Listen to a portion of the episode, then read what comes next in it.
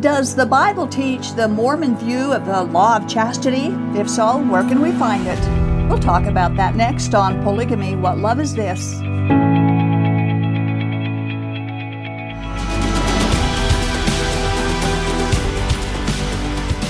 In our ongoing efforts to bring the beliefs and teachings of Mormon polygamists under the examination of biblical teachings, we have discovered a little booklet that is a highly prized possession of certain people in certain polygamous circles.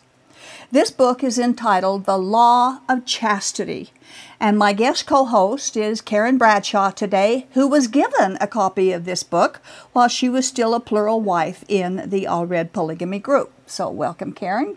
Thank you for sharing this, and we're going to discuss it. what has to say?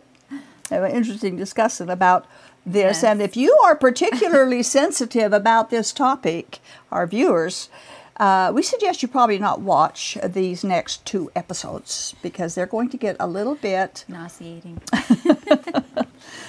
Now, the book is entitled, it's a little book, it's, it's very small, what, three by five, something like that. It's entitled The Law of Chastity.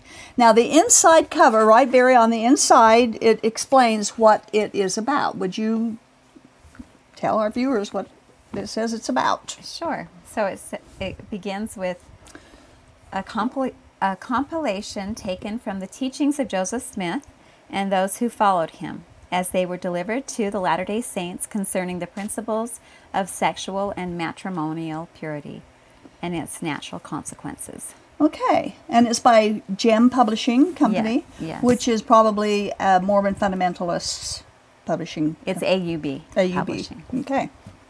Now, those who are familiar with Joseph Smith and his polygamy should be seeing red flags coming up all over the place after what Karen just read.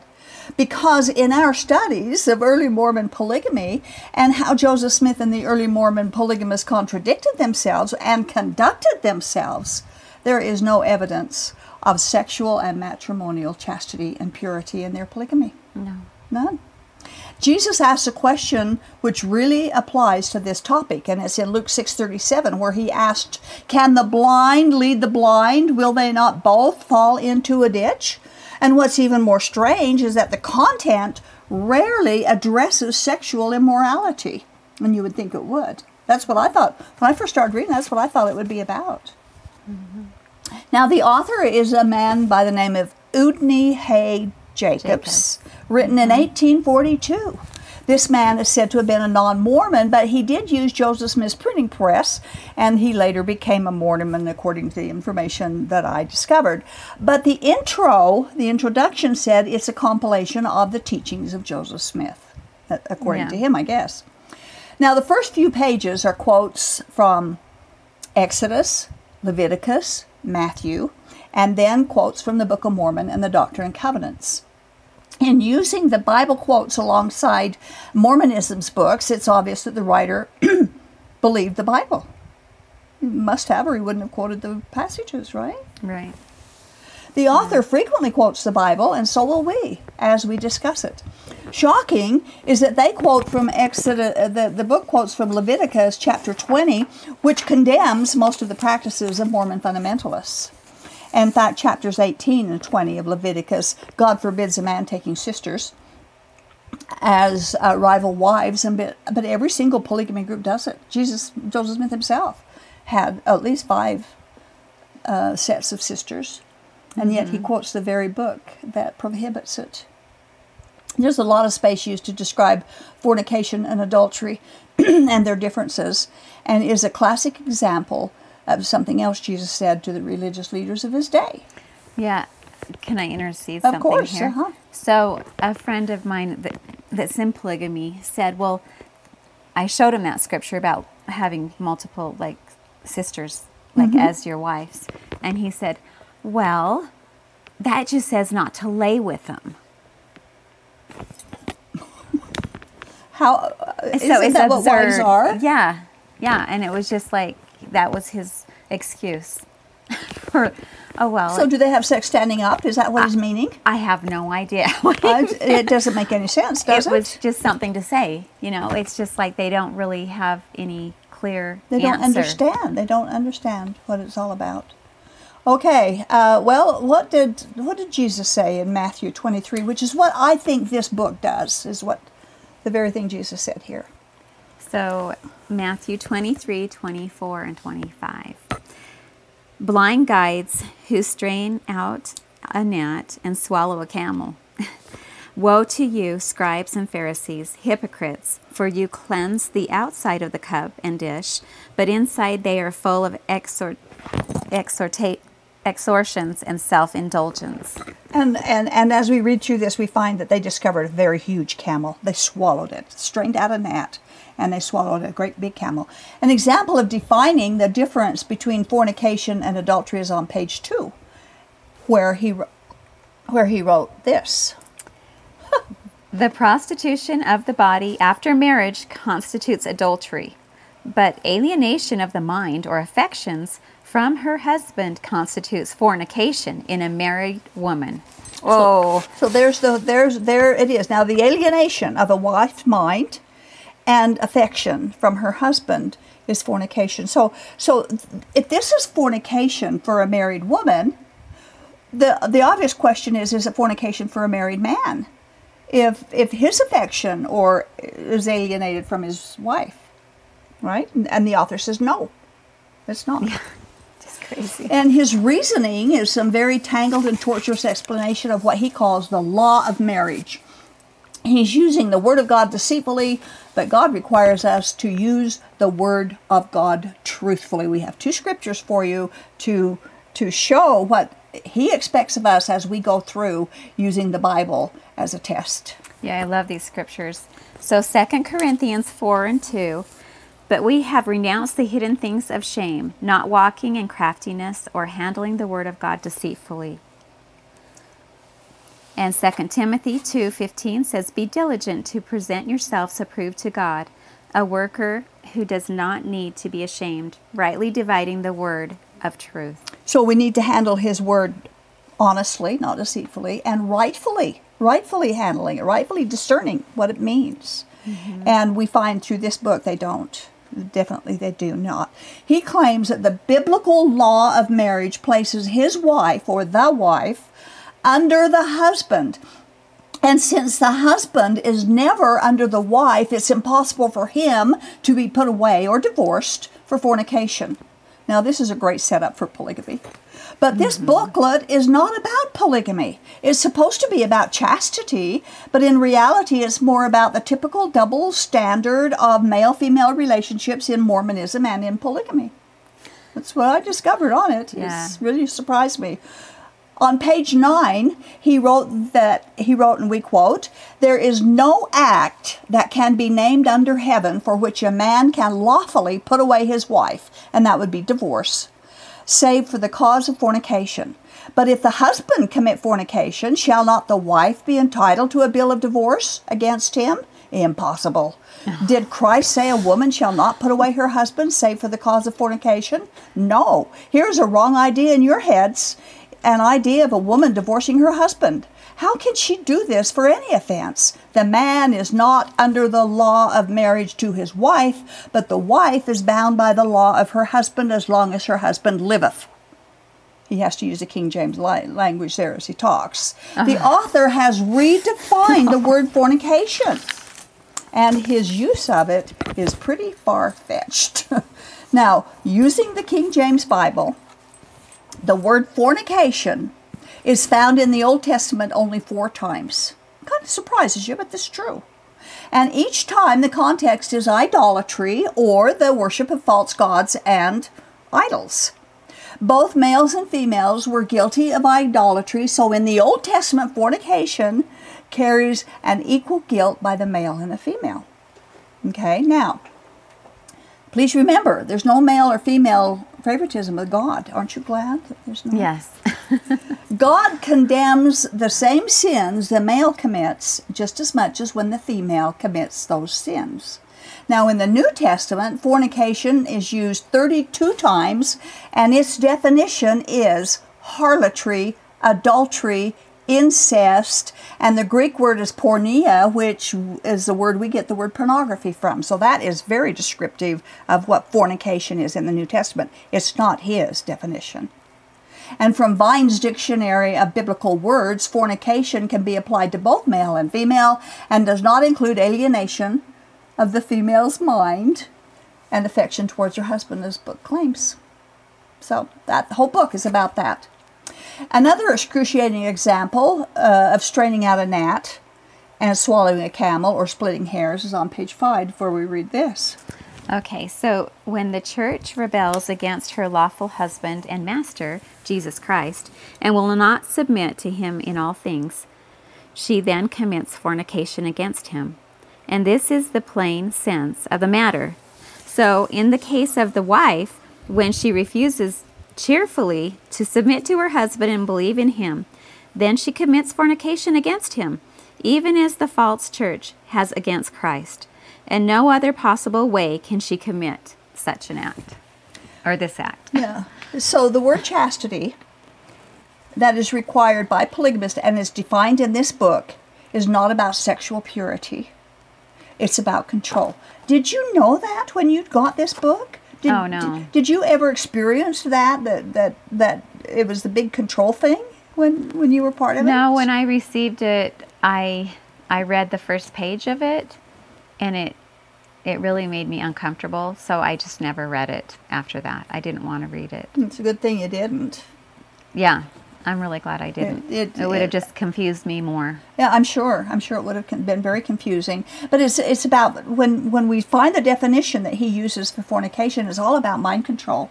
It's all about behavior control that the husband has over the wife, and and, and it's brainwashing and doublespeak. I'm so glad that I remembered I had it and I gave it to you so we could have this, this discussion. conversation. Me too. Me too. And to and to find out their definitions of some of these things. They redefine so many things, and this is certainly one of them. Now, if a, so, uh, so the bottom line is, if a wife doesn't submit to her husband and believe in him, believe in him. You know, I guess like we're supposed to believe in Jesus. To save, uh, to yeah, save. him, because the husband save them. saves the wife. Mm-hmm. Then she's a fornicator. Mm-hmm. In other words, her chastity has been shattered. Any plural wife that is reading this book uh, is warned that she is under control of the man forever. She becomes his doormat. She she perhaps is, becomes his punching bag for either physical or mental or emotional abuse or any abuse because she has to submit completely to him or she's a fornicator. It's all about control. Control the female mm-hmm. because without the females, they don't have polygamy. So they have to control them, right? And they have to stay sweet and submissive at all times. and they have to control their mind and their thinking. And that's how they do it That's how they do it. by teaching this By calling kind them of garbage. fornicators if they don't if they don't. Now, Yeah. I did my my word searches in the Bible as well. So I word searched the Bible for the word chastity, Okay. uh, and it's found, by the way, in the King James Bible nowhere. The word chastity is not Really? in the King James Bible. Oh, yeah. Now the word chaste is. It's in the New Testament three times, and it's in the context of sexual purity. It's never in the context of mind control or behavior control or the wife alienating of, of affections by the wife. It's never in that context at all. So we hmm. know right there he deceitfully used the word. And and so we wonder why this book is called The Law of Chastity when sexual purity is not the object of discussion. I searched the book from which this booklet was taken, and the word purity is used only once, and the word pure is used only once, and neither time was it in the context of sexual chastity. It's kind of a what, what do they what do they call it when they they they give you something and then they give you something else instead. Um, I can't think of the phrase right now, but it is it's what they do. They change the rules on you. Uh, the idea of a male controlling the female is all through the book. It's all what it is on the on the uh, text here, as well as in the Peacemaker, which is what the book this one was taken from. On page six of the Peacemaker, he writes that a man will love his wife when she is worthy, which echoes Orson Pratt's idea that a husband will love all his wife equally when each wife has proven herself worthy of his love. And that's kind of what he echoes. But Jesus loves us not because we're worthy, because we're not. He loves us because that's who He is. And the husband is required to love his wife as Jesus loves his people. The male control the female is all through Mormonism, both LDS and in polygamy, which is so far removed from the grace that comes by Jesus Christ. Grace and law are opposites, and they have put everything under some kind of law. And, and as I listen to you talk about some of the things that they taught you, there's so many laws that they've called things that are law the law of chastity, the law of the priesthood, the law of, of marriage, the law of tithing, the law, just law of everything. Yeah. That they put everything under the law. Law and um, ordinances. Laws and ordinances. The ordinances of baptism, the ordinances of like temple ordinances. Yeah, it's all nailed to the cross, thank goodness. It's not been nailed to the cross, exactly. Now, the author of this book is, is also the author of the booklet Peacemaker, which I downloaded, and you can download it from the from the link on the screen yourself. Um, and you can download the book The Peacemaker, which will have all of what this says, plus about chastity, plus more. And at the end of that little booklet, uh, there's a notation by the author, and he said that the fundamental, or that the not it's it's not from the author of the book, but it's by the uh, polygamist who got a hold of the booklet and noticed that the it said that fundamentalist polygamists have added some text. They said they added the text to change the wording to where it would be more modern, uh, to make it more readable in pleasant present day language. And from that, we want to read quote one of the paragraphs in that book. That's spiritual fornication. Okay. So there is a spiritual fornication as well as a spiritual adultery. When a woman apostatizes in spirit from her husband, she then commits fornication against the spiritual law of marriage. And in no other way can a married woman commit fornication. Oh my goodness. it just if she prostitutes her body, it is adultery. There is also a spiritual adultery as well as adultery of the body which may be committed by the man. If a man looks on another woman's wife and lust after her, he has committed adultery already in his heart. If he carries his unlawful desires into effect, it is adultery of the body. Okay, so now he deline- delineates between fornication and adultery Yeah. of, of, of what it is. And it doesn't really jive with, with what he already said that a man can do anything. There's and more of that stuff coming too. That's true. He does contradict his ideas uh, quite a bit through this. Now, of course, he says if a, if a man looks at another man's wife unless after her, he's committed adultery in his heart. And if he carries it out, then he has committed adultery in the body. Okay? Now, he quoted what he said Jesus said about looking at another man's wife, then that's equal to adultery we need to point out here how he twisted what Jesus said. Now, he wrote, and this is what he said if a man looks at another man's wife and lusts after her, he has committed adultery already in his heart. Now, we want you to see what Jesus actually said and how he twisted what Jesus said in Matthew 5. 27 and 28 says, You have heard that it was said to those of old, You shall not commit adultery. But I say unto you, that whosoever looketh at a woman to lust after her has already committed adultery in with her in his heart. Okay. Now he said that looking at another man's wife is is um lusting in the Yeah, heart is adultery. Jesus said looking at any woman is lusting. In lust is adultery. So he has laid. He, again, he's laying the he's laying the foundation for polygamy by adding his own wife rather than any woman. Because in polygamy, a married man can lust after any woman. And if she's not married, then everything's okay. Sorry about this. Yeah. Um yeah. So excuse me, Doris. I'm sorry. So he talks about how Jesus' atonement uh, takes care of our sins upon repentance. And he doesn't seem to know how to apply that concept when it comes to fornication or adultery. Um, he uses the law frequently. Yeah, and isn't that interesting that Joseph Smith um, actually did marry other women Other that women's- were other husbands' wives, Right. Mm-hmm. other men's wives, and so it doesn't even follow with what No. they teach because he did that. That's why at the He beginning of the book, when he talks about purity in marriage and and the teachings of the prophet Joseph Smith, he he didn't teach purity in marriage. I mean, he taught it, but he didn't do it. He didn't live purity in his marriage by any means. Yeah. It is. It's very It's strange. like they teach it, but then they can't but they don't live do it. it. They don't do it. Um, it's all for the woman. The woman is the one that needs to stay pure. The man doesn't have to. Uh, That was one of the things that really bothered me when I was still a, uh, a young girl in a polygamy group. I couldn't understand why the woman had to stay pure, but the man got to have all these wives. Yeah, that didn't. he was. connect. That's what my husband said to me. I'm still available. I won't wear your wedding ring because I'm still available. I'm still available. Boy, that's hard. That's hard. Now, again, they, uh, we want to talk about law again, how they use the laws and the ordinances and the obligation, and they've invented laws for everything.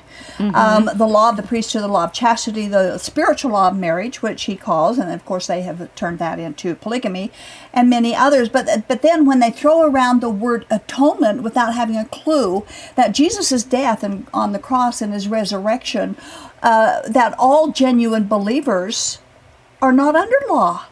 We're under grace.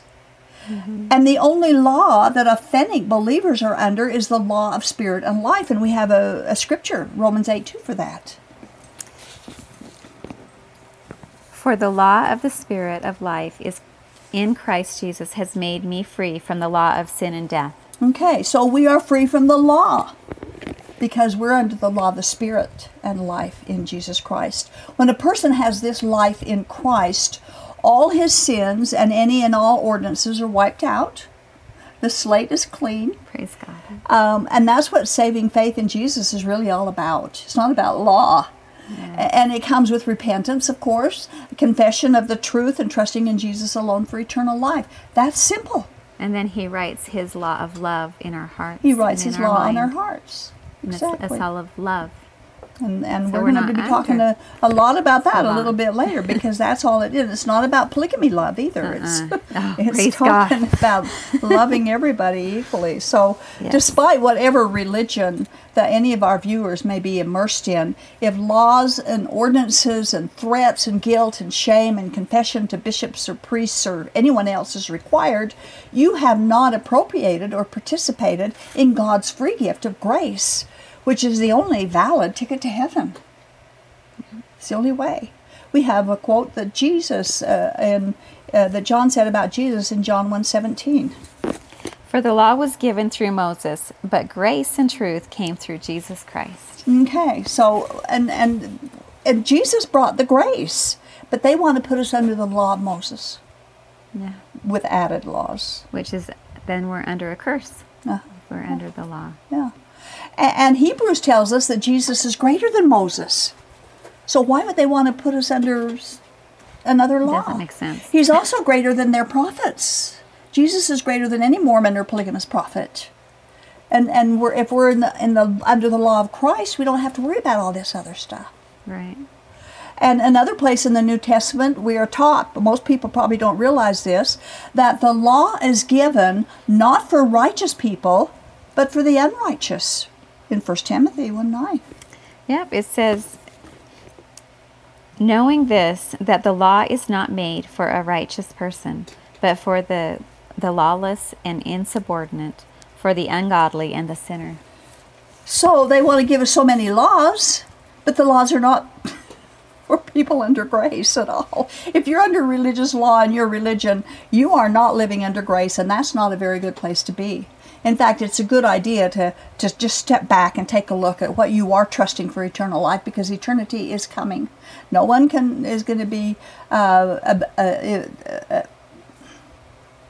my mind just went blank, uh, exempt from it. And so the question is, where will you be when you die? This this writer gives some very bizarre explanations of husbands and wives, of divorce and fornication and so on. He wrote that nowhere in the law of God or in the scriptures is there mention of a divorced man, because property cannot put away its owner. This comes from the Mormon viewpoint that women are the property of the male. We read this from page 11. Okay, so the idea of a woman taking a man to be her husband is not found in the Word of God, but the man marries the woman, and the woman is given in marriage. She is therefore the property of the husband in marriage, but the husband is not the property of the wife in any sense of the word. Uh, now, we're not twisting his words. That's what he said. However, it's also clear that he didn't read 1 Corinthians chapter 7, explaining that the wife's body belongs to the husband and the husband's body equally belongs to the wife. 1 Corinthians 7 4. Yeah, I love this. so the wife does not have authority over her own body, but the husband does. And likewise, the husband does not have authority over his own body, but the wife does. Okay, so marriage is an equal partnership, sexually as well as the rest of the relationship. There's no ownership of women by men, and ancient cultures, and some even today, some religions claim that females are the property of the husband, but don't claim that God said so because He didn't. And then He uses the tenth of the Ten Commandments to strengthen His position that women are property. Now, the tenth commandment says, Thou shalt not covet thy neighbor's wife nor his manservant, nor his maidservant, nor his ox, or his donkey, nor anything that your neighbor possesses. And so he points out that it's obvious that God sees women as property because she's placed in the same context as men servants and maidservants and animals. She's a different kind of property, he says, but she's still property. And this is just another deceitful use of God's word. In Genesis 2:24, God illustrated monogamy as his model for marriage and he said Adam is to cleave to his wife. Where are we supposed to cleave to property? And none other. And none other, right. now, there's more to say about this and more about what he wrote that we want to discuss. Uh, and and we also want to put some what other people to round out the discussion of what others have said in Mormonism about uh, chastity. So we're going to do that in part two. Um, and so stay tuned for that. So thank you, Karen. Thanks. Thank you, Karen. We're going to discuss interesting stuff in part two. You know, uh, my closing comments is there is no law of chastity under which God has placed us. Most people don't understand the biblical concept of law and grace, which results in terrible injuries to biblical doctrine, as this author has done, as all of Mormonism has done. Mormonism is very consistent in mixing up Old Testament law with New Testament grace, but God says, don't do that. Genuine believers are not under the dozens of laws of Mormonism or any ism because no law will ever make us right with God. Uh, Galatians 2:16 and 5:4 re- reminds us and warns us that if we live under religious law, we have fallen from grace. And God tells us it's by grace we're saved. Don't forget, it was Jesus Christ, the Savior, who brought us grace, not law. Law equals penalties, and grace equals freedom freedom from law, freedom from penalty, and freedom from polygamy. Stay tuned for next time on Polygamy. What love is this? This has been the audio podcast of Polygamy What Love Is This with host Doris Hanson. Polygamy What Love Is This is produced by a Shield and Refuge ministry. More information on this program, including the video version of it, can be found at whatloveisthis.tv. If you have any questions or need help getting free from Mormon fundamentalism, write us at contact at shieldandrefuge.org or call us at 1 800 877 425 9993.